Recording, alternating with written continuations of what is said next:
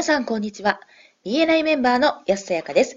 オフィシャル BNI ポッドキャスト。今回も BNI ジャパンナショナルディレクターの大野代表とともにお送りしております。大野さん、こんにちは。こんにちは。よろしくお願いします。よろしくお願いします。第17回目は、スピーチの力でビジネスを拡大すると題して大野さんにお話をいただきます。英語版はエピソード460をご参照ください。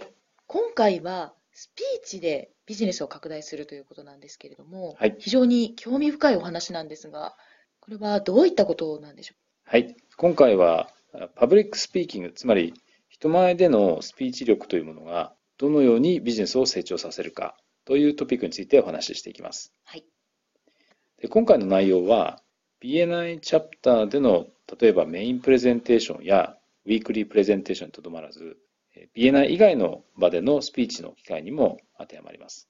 うはい。で、今日はあえて BNI 以外の場面についても触れていきたいと思っています。はい。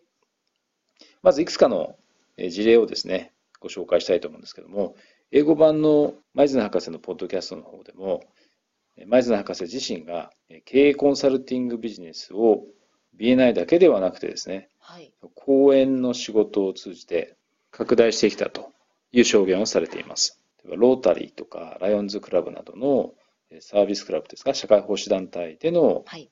ビジネス講演をたくさんもされてきたと。まあそれれによっておそらくビジビリティを上げて、はい。多くの人に知ってもらって、信頼のレベルですね、クレディビリティを上げてきたと。そういうことを通じて、ビジネスを大きく育ててきたということをおっしゃってます。はい。もう一つの事例としては、はいスティーブ・ジョブズ。彼はあの、まあ、有名な起業家でもありますけれども、プレゼンテーションにも定評がありました。で特にですね、スタンフォード大学での講演だったりとか、2007年に新製品としての iPhone の発表の場でのプレゼンテーションは高い評価を得ています。ただ彼もですね、最初からプレゼンテーションとかスピーチがうまかったわけではないんですね。はい。で YouTube で検索するとあの出てくるんですけれども、まだ若かりし頃のですね、スティーブ・ジョブズのえテレビインタビューっていうんですかね、そのテレビに出演する場面が出てきたりしますけども、はい。もう見るからにまあ緊張していて、落ち着かない様子が伺えます。で、その後も少しずつ彼はそのプレゼンのスキルを上げていっているわけなんですけども、それでももうメモを見ながらプレゼンをしている時もあったし、うーん。iPhone が発表された頃のプレゼンテーションのレベルに行くまでにですね、実は非常に多くの時間をその練習に割いていたと言われています。なるほど。例えば新商品発表のプレゼンの前はですね、何週間もの間、毎日3、4時間の練習時間を持っていたと言っています。はい。でなぜならですね、彼自身がそのプレゼンテーションやそのスピーチが持つ、今回の場合ですと、新商品の成功への影響力の大きさを知っていたからなんですね。はい。で、前津博士も今回の英語版のポッドキャストにおいて、えースピーチがえービジネスに大きな恩恵をもたらすことができると同時に、一方で思わぬ障害にもなり得るという話をしています。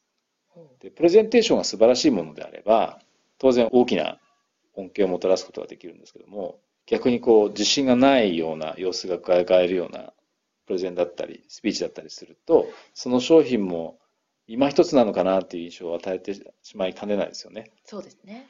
で、経験豊富なあビジネスオーナーとか、起業家の人たちでさえも、やはりその聴衆の前で上がってしまうことは少なくないと思うんですね。はい。かくいう私も実は人前で話すのは非常に苦手でした。うーん、そうなんですね。友人のですね、結婚式でスピーチを生まれて初めて頼まれまして、はい。大失敗しましてですね。はい。はい。それがトラウマになって、トラウマを乗り越えるきっかけになったのは BNI に入ったこと。だったんですねですか。はい。で一般的にですね、えスピーチというものが、それほど、まあ、ビジネスにおいて重要であるように思われていない傾向があると思うんですけれども、はい。まあその中でビジネスの拡大に実は非常に重要な役割を果たすと聞いて驚かれる方が少なくないかもしれないですね。で、今回、リスナーの BNI メンバーの皆さんにご紹介したいものの一つとして、はい。トーストマスターズがあります。トーストマスターズはですね、90年以上の歴史がある非営利の教育団体なんですけれども、はい。アメリカのカリフォルニアでパブリックスピーキングとリーダーシップのスキルを磨く場としてスタートをしました。うん。現在では122カ国に29万人ですから、はい。BNI のそれと比べてみると、はるかに大きいわけですよね。はい。BNI は何カ国に何人でしたか？急に来た。今60、66えー6カ国。はい、に20万人を超えています。もうすぐもしかしたら追いつくかもしれませんね、BNI も。そうですね。はい。でトーストマスター、国内にはですね、165を超えるクラブに4500人以上の会員を要しています。で日本は BNI の方が少し大きいわけですよね。はい。で、BNI にもですね、多くのトーストマスターズの出身者だったりとか、現役の会員の方も少なくありません。例えば BNI のですね、名誉副会長であるノーム・ドミンゲスさんという人がいるんですけども、はい。彼もそのえ OB のですね、一人です。で BNI とトーストマスターズというのは、特に日本においてはあの近い関係にありまして、はい。え全国大会、春と秋ですね、春季大会と秋季大会とで2回開催されているんですけども、はい。えー BNI はですね、そのオフィシャルスポンサーも務めています。はい。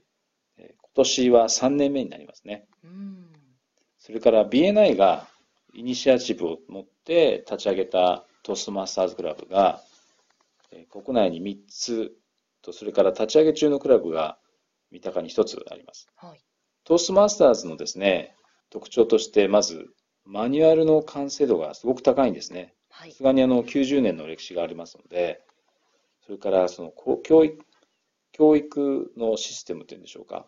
うん目的がコミュニケーション、つまりつまりそのスピーチの力ですね。それからリーダーシップのスキルをえ習得していくっていうところなんですけども、はい。